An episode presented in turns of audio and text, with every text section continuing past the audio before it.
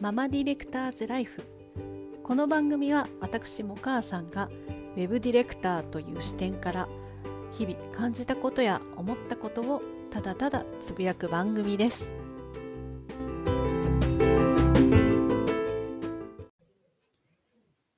はい。ということで今回のテーマはちょっとウェブディレクターから離れて私がもともとそのウェブの業界に入る前のお仕事のことを話してみようかなっていうふうに思ってます。はい、もしご興味あったら聞いていただきたいんですが、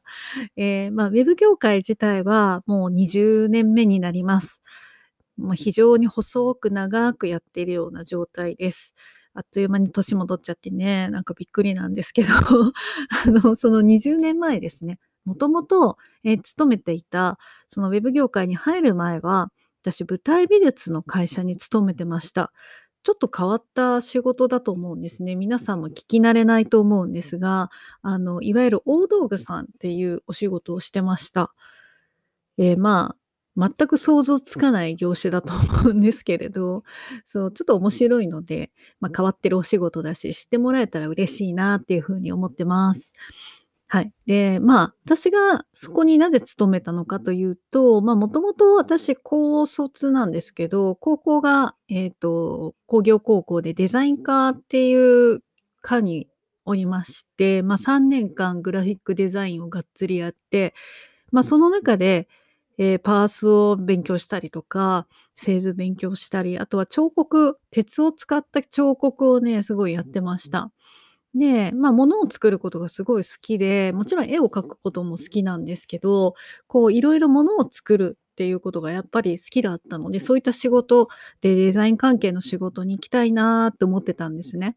で、あの、まあ、就職先を探す時に、ま、ほんとは先生も芸大に行けばとかは言われたんですけど、いや、なんとなくね、仕事をした方がいいかなっていうのもあったりとか、まあ、やっぱ大学行く余裕もなかったしなとか色々あって、で、まあ舞台美術の会社って、あ、なんか面白そうだなと思って、まあ、そこに就職を決めました。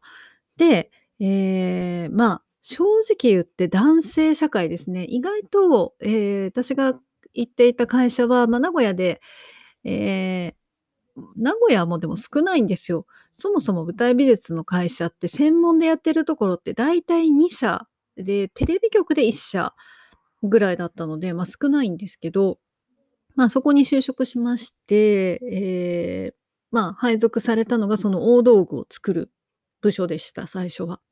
で、大道具ってどうやって作るかっていうと、まあ、いわゆる木を使うんですね。木工製作なんですけど、えー、いわゆる寸角って言われてる、えー、寸角っていうのは一寸角ですね。3.3センチの、えー、3センチ角の杉の、えーと角材を使っ、てで、あとは防煙加工されたね、ベニヤ板を使って、あの舞台のセットっていうのは防煙加工されてないといけないので、まあ、木自体にそういう加工がされてます。で、あの、そのベニヤをね、切って、えー、まあ、いわゆる梁を入れるんですよね、その寸角で。で、それに紙を、和紙の紙を貼って、で、そこに絵をつけるっていうことで、いわゆるセットができます。まあ、セットもどんなもの作ってたかというと、ジャンルが本当にいろいろあって、まあ、いわゆる舞台でやるものなので、えー、日本舞踊だったり、えー、あとは歌舞伎、で、西洋ものだとバレエとかオペラとか、えー、時にはね、狂言とか、まあ、狂言はセットがあんまりないかな。あとは、まあ、歌謡ショーとかね、ライブとか、あと、まあ、演劇とかですかね。うん、お芝居とか、まあ、そういったものをね、作ってました。で、えー、そのセットもいろいろ、まあ、もちろん作り方はあって、ものすごくでかいパネルって言われるものを作る時は、あの、木で枠を作って、そこを布を貼ってね、あの、作るっていうものもあったりとか、あと本格的な舞台装置って言われるもので、いわゆる動力とかも乗せちゃうような、例えば滝とかですね。まあ、そういうのも作ったりしてました。で、あとよくあるのが半丸って言われてるもので、えー、前側だけですね。舞台ってその大道具もそうなんですけど、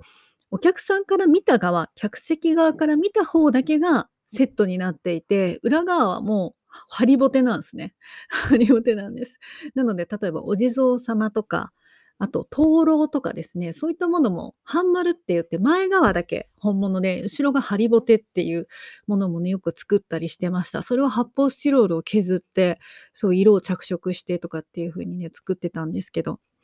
で、中でも私はその背景画っていう背景膜って言われる、いわゆるオペラとかバレエとか、えー、まあ、お芝居の時の背景画っていうのを描いたりしてました。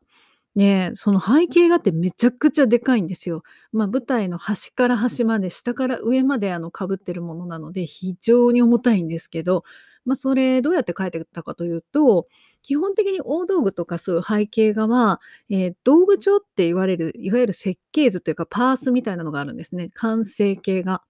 で、まあ、客席から見た正面図があります。で、それを見て、えっと、絵を描く工場があるんですけど、そこにまず布の膜ですね、その舞台の、えー、手すりに巻くための紐がついた、まあ、専用の膜があるんですけど、まあ、それを専門のね、会社さんから買うんですよ。で、まあ、きなりの布だったりしますね、それって。で、それを床に、あの、釘を使ってピンと張って、まあ、あの、キャンバスみたいな状態にします。で、そこに、えー、絵師さん絵付け師さんっていう方がいらして、まあ、その方たちと一緒に、えー、絵を描くんですけれど、最初にその実寸大で、えっ、ー、と、まず描くために、その道具帳もパース上には方眼が引いてあって、まあ、それをまず、あの書いていく作業があります。で、それを書くときに使うのが、よく大工さんも使われてるあの墨壺ですね。ご存知の方だったら、あの、すぐパッと思いつくと思うんですけど、まあ、炭を入れる、あの、道具があって、そこに炭を入れて、えー、そこに糸がこう入っていて、その糸に炭がつく、で、その糸を引っ張って、えー、真ん中をピンってこう弾くと、あの、線がね、こう、まっすぐになったこう線が引けるっていうものなんですけど、まあそういったものを使ってマス目を引いて、で、あとは、あれ、チョークじゃないな、炭、炭ですね。木炭を、えっ、ー、と、まあちょっと竹の棒みたいなので、こう、ちょっと延長させて、で、それで下書きを S さんがします。で、そこに、えー、どんどん色を塗っていくんですけど、まあ、それをね、お手伝いしてたっていう形です。で、もう背景膜って非常にでかいので、もう横何10メートルぐらいで、縦も7、8メートルぐらいあるような、うん、まあ、ものすごい大きい膜なので、まあ、その上に乗っかって、あのー、色を塗るんですけど、例えばその膜じゃないセットとかでも、え基本的には床に置いてその上に乗って塗るんですけど、例えば木で作った大道具の場合は、その梁の上に乗らないと割れちゃうんですよ。まあ、なので、あの、結構足もね、こう開いてね、開脚して、あの、結構厳しい姿勢でいつも塗ってましたね。で、大きいハケを使っても体全体動かしてこう塗るみたいな感じだったので、まあ、すっごい疲れましたよ、あの仕事。で、背景膜も色を塗るんですけど、今自分がどこを塗ってるかってほんとわからなくなるぐらい大きいので、えっ、と、例えば森の中の絵なのか、宮殿の絵なのかとか、なんかね、よくわからなくなるんですよ、途中で。なので遠くからもう一回見てみて、あの、色を調整したりとかってしてました。で、絵の具の量もね、半端じゃないので、特に、えっと、日舞とかですね、日本のそういう芸術のものを、例えば歌舞伎のセットとか塗るときは、いわゆる泥絵の具って言われる、まあね、あの、絵の具を使ってました。まあ、それをね、すごい量使うので、バケツで、あの、バケツで調合してとか、まあ、そういうのをしてて、あと他の、まあ、なんだろう、セットだと、ターナーですね。ターナーの絵の具使ってましたね。結構高いんですよ。一つ一つが高いんですけど、まあそういったものも色も調合して、ものすごい量をね、作って、あの、塗ってました。で、かき割りとかは、あの、できるだけ線を描いて、えっと、例えば木の柱の奥行きとかを、まあちょっとこう黒い絵の具を塗ったりとかして、こう奥行きを見せたりとか、まあ、そういうこともよくしてましたね。ちょっと特殊なので、ね、全部ちょっとお伝えしづらいんですけど、うん、やっぱり色の作り方がその現代劇とやっぱり日本の芸術っていうのは全然違ってて、まあ、そういうのも結構面白かったですね。でものすごいたくさんの刷毛を使って色塗って、えー、なんかねあの、やっぱりスケールの大きいものを作るってすごくね、楽しかったです。なかなかできないお仕事なので。まあ、全身ね、絵の具にまみれて、まあ、やるわけですけど、あの、大道具さんって基本の格好があって、まあ、黒子なので、あの、黒い T シャツに黒いパンツとか、で、足元は必ずね、あの、足袋なんですよ。足袋とセッタなんです。で、足袋も黒い足袋で、えー、まあ、セッタはですね、うんと、なぜセッターを履いてるかというと、まあ、舞台って結構転換とかいろいろあったり、あとはいわゆるヒノキ舞台とかあると思うんですけど、ヒノキって足の油を吸っちゃうんですよ。まあ、なので足袋とかやっぱり履かないといけない。で、すぐに上がれる、舞台の上にもうセッターを脱ぎ捨てて上がれるようにっていうことで、あの、すぐ脱ぎ捨てられるセッターを履いてる。まあ、靴だとちょっと上がるの大変なので。はい。なので、常に絵を描くときも、そういう、あの、足袋をね、履いてやってました。まあ、慣れるとね、なんてことはないんですけど、あの、まあ、ほぼ毎日履いてましたね。なんかそんな格好をしてたと思います。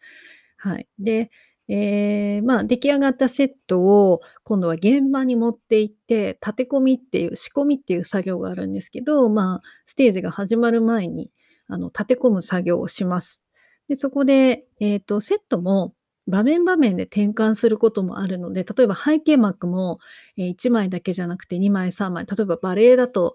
えっ、ー、と、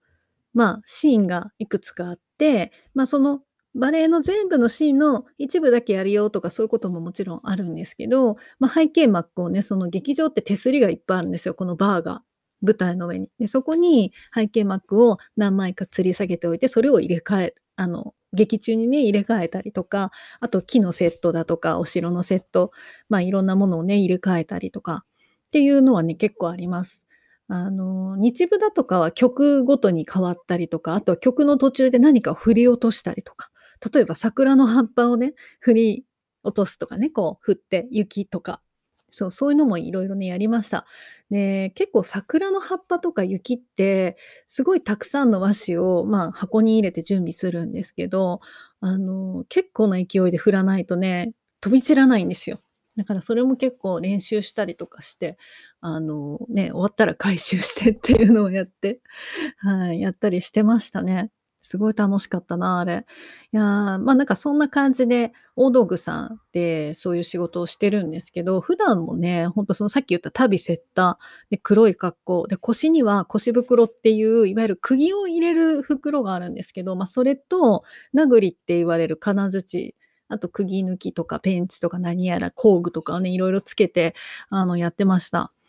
ま、なのでほんとに男社会というか、あの、力のいる仕事で、例えばね、平台っていうのを使うんですけど、舞台のだいたいセット組む時の台は平台で作るんですけどね、箱馬と。よく聞きますよね、テレビとかでも。箱馬と平台と、あと開脚っていうちょっと背の高い足場とかあるんですけど、まあそれらをね、運びまくるわけですよ。で平台も結構大きくて、畳1畳分の、まあ、サブロクって言われてる平台だと、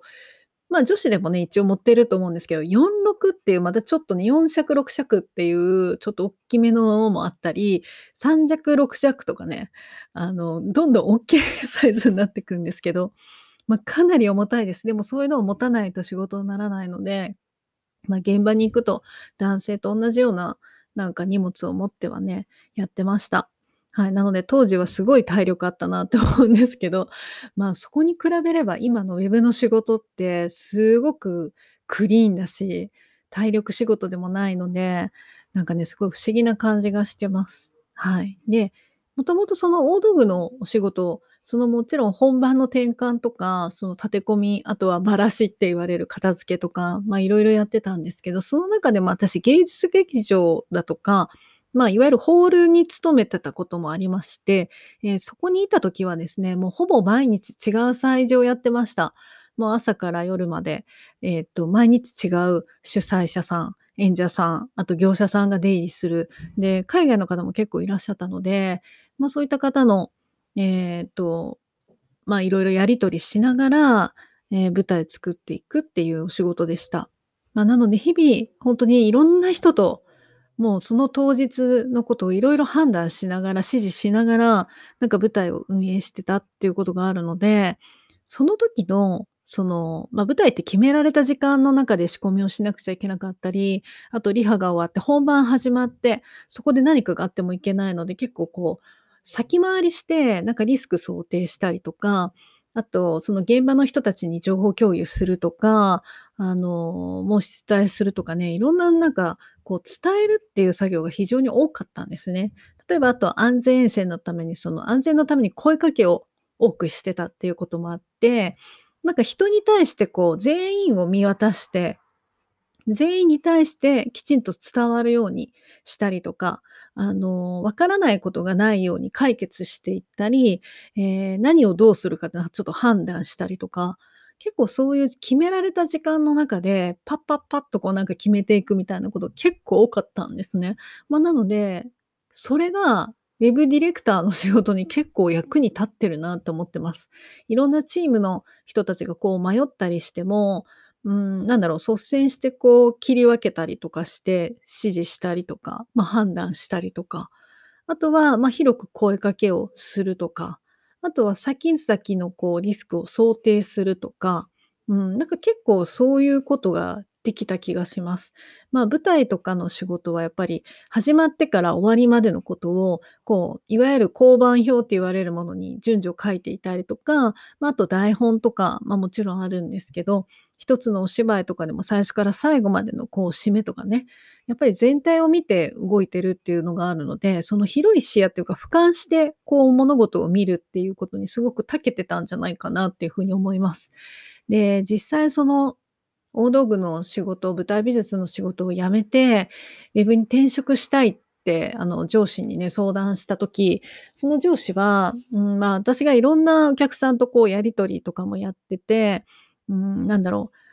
まあ、多分どんな仕事に行っても、その交渉する力とか、まあ、そういったのは多分使えると思うし、何よりも自分の好きなことをね、仕事にする方がいいよって言われて、で、まあ、それで結構ね、私背中を押されて 転職すること決めました。すごい怖かったですけど、全然違う業界なので、仕事も見つからないかもしれないと思ってて、まあ、だけど、先にね、あの、お仕事は決まって、まあ、こちらの仕事を辞めるっていうことになったんですけど、まあ、最初はね、すごく寂しかったです。あの、嫌いで辞めて辞めたわけではなかったので、うん、まあ、でもいろいろ考えました。この先、まあ、この会社に行っても、この先キャリアアップするってなったらどうなるかなって思った時に、まあ、舞台監督になるのもいいなって思ったんですよ。絵描きの方を、まあ、ずっとやるつもりはなくて、やっぱりそういう舞台監督とか、そういうのやりたいなとか思ってたんですね。だけど、それって本当に私のやりたいことかなって思っていて、まあ、当時、あの、他の強豪さんに女性の舞台監督さんがいたんですね。バレエとかオペラやってた。で、その人かっこいいなと思ってて、私もそういう風になりたいなと思ってたんですけど、やっぱりなんかね、現実的にそれ本当に好きなことなのかなって思った時に、まあ、当時ハマってたのはその iMac を買ってインターネットの世界にはまって、そう、やっぱりこの世界が好きだな、これを仕事にしたいなと思ったんで、まあ退職したわけなんですけど、はい。ただ、その、本当にその時の経験はめちゃくちゃね、役に立ってるなって思います。なのできっと今ウェブディレクターだったり、まあ、ウェブ関係のお仕事されてる方も、実は前職全然違うお仕事されていて、ま、そこでの、あの、経験だとか、ま、そういったことを活かされてる方もね、たくさんいらっしゃるんじゃないかなっていう風に思います。ま、特にディレクターなんで、やっぱり人と人をつなぐのがね、お仕事だったりすると思うので、いや、ほんとに私はその舞台の仕事しててすごくね、良かったなっていう風に思ってます。ま、ちょっと変わったお仕事だったので、ほんとに ウェブ業界に入った時に、こんなにクリーンな世界ってあるのかって思いましたね。あの、もう埃にもまみれない、絵の具にもまみれない、土星だって飛び交わない、なんかこう、空間も綺麗だしあの、目の前にパソコンがあって、ずっと座ってお仕事ができるわけですよ。なんかそれがすごく不思議で、あの、ああ、やっぱり違う仕事に私移ったんだなーってすごい、実感した時があったんですよ。はい、ま、なので、まあ、ただ、うち、あの、旦那さんがね、まだ同じ会社に、その舞台美術の会社にいるので、あの、まあ、あれなんですけど、だからまあ、どんな仕事してるかとかね、よくわかってるんで、まあ、理解はしているつもりなんですけど、彼は今、舞台監督とかもね、してるんですけど、うーん、なかなかね、この、芸術自体にその興味があるかとかって言われると、まあ、意外となくても、なんだろう、例えばそのウェブディレクターもそうですけど、やっぱりどうどこまで行ってもお客様の商売を経験すること、まるっと経験することってできないんですよ。まあ、たまたまその業界経験のある方だったらいいと思うんですけど、例えばじゃあ不動産系の会社さんの、えー経験があるかと言われたら、まあないです。ないけど、クライアントさんいらっしゃいます。だけど、その業界のことすごく興味持って、あのたくさん知りたいなって思って、こう、たくさんヒアリングして、あの、たくさんたくさん情報を引き出して、まあ、サイトを作っていくわけなんですけど、まあ、舞台も、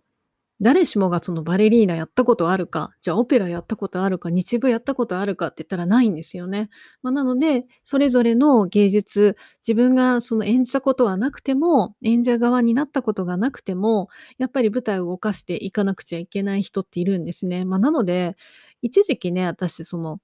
旦那さんのそのお仕事っていうのも、まあ、いわゆる監督なんでディレクターだなって思ったので、まあ、夫婦で似たような仕事してんだろうなみたいな感覚はね、ちょっとあったんですけど、まあ、彼はすごく段取りが上手で、あの、特にリハとか、あの、家でもね、いろいろ曲を聴きながら、まあ、リハも同席して、えー、っと、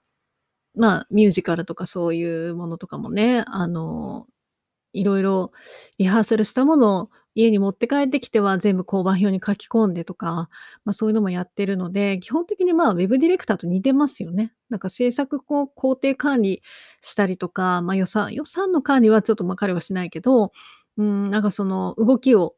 想定して計画するとか、そう、すごい似てるなって思ったんです。まあ、なのでやっぱり舞台の仕事って、そういう俯瞰で、えっと、一つのお芝居だったり、催事を見るっていうところ、そこが結構意外とウェブディレクターに近いなっていうのをね、すごく感じました。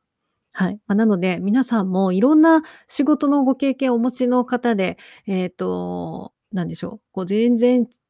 違うお仕事に、まあ、ジョブチェンジされてる方とかいらっしゃると思うんですけど、まあ、よければぜひ、あの、ツイッターの方に、ママディレクター、ハッシュタグママディレクターズライフで、あの、教えていただければな、というふうに思います。で、その前職で、まあ、何が役に立ってるかとか、なんかそういうお話も聞かせていただきますと非常に参考になります。はい。ということで、今回は私の、えー、ウェブ業界に入る前のお仕事、で、まあ、それがウェブディレクターとして今役に立っているよっていうお話をさせていただきました。はい。ぜひ、あの、舞台のね、なんかご質問とか、そう、舞台のお仕事ご興味ある方で何かあれば、はい、いつでもご質問ご質問いただければお答えしていきたいと思います。はい。ということで、えー、今回のテーマですね。えー、まあ、私のえー、ウェブ転ウェブ業界に入る前のお話ということです。と いうことで、ちょっとエピソードのタイトル決めずに今これ話してたので、あの、すいません。タイトルが出てこなかったんですけど、はい。まあ、そんな形でお話しさせていただきました。はい。次回は、そうですね。できれば、ウェブディレクター関係のなんかお話できたらいいかなというふうには思ってます。はい。じゃあ、これで、そうですね、言い残したことあるかな 言い残したことあるかなもう台本がね、何と言ってもないのでね、ちょっとこういう風に脱線しちゃったりするんですけど、はい。まあ、多分ちゃんと話できたと思います。はい。ということで、はい。ぜひ皆さんの意見、ご感想もお持ちしておりますので、ぜひお寄せいただければ嬉しいです。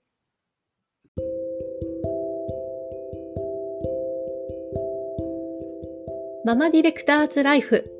この番組では皆様からのご意見、ご感想をお待ちしております。Twitter、もかあさんを検索。ハッシュタグ、ママディレクターズライフでもお寄せください。では次回またお会いしましょう。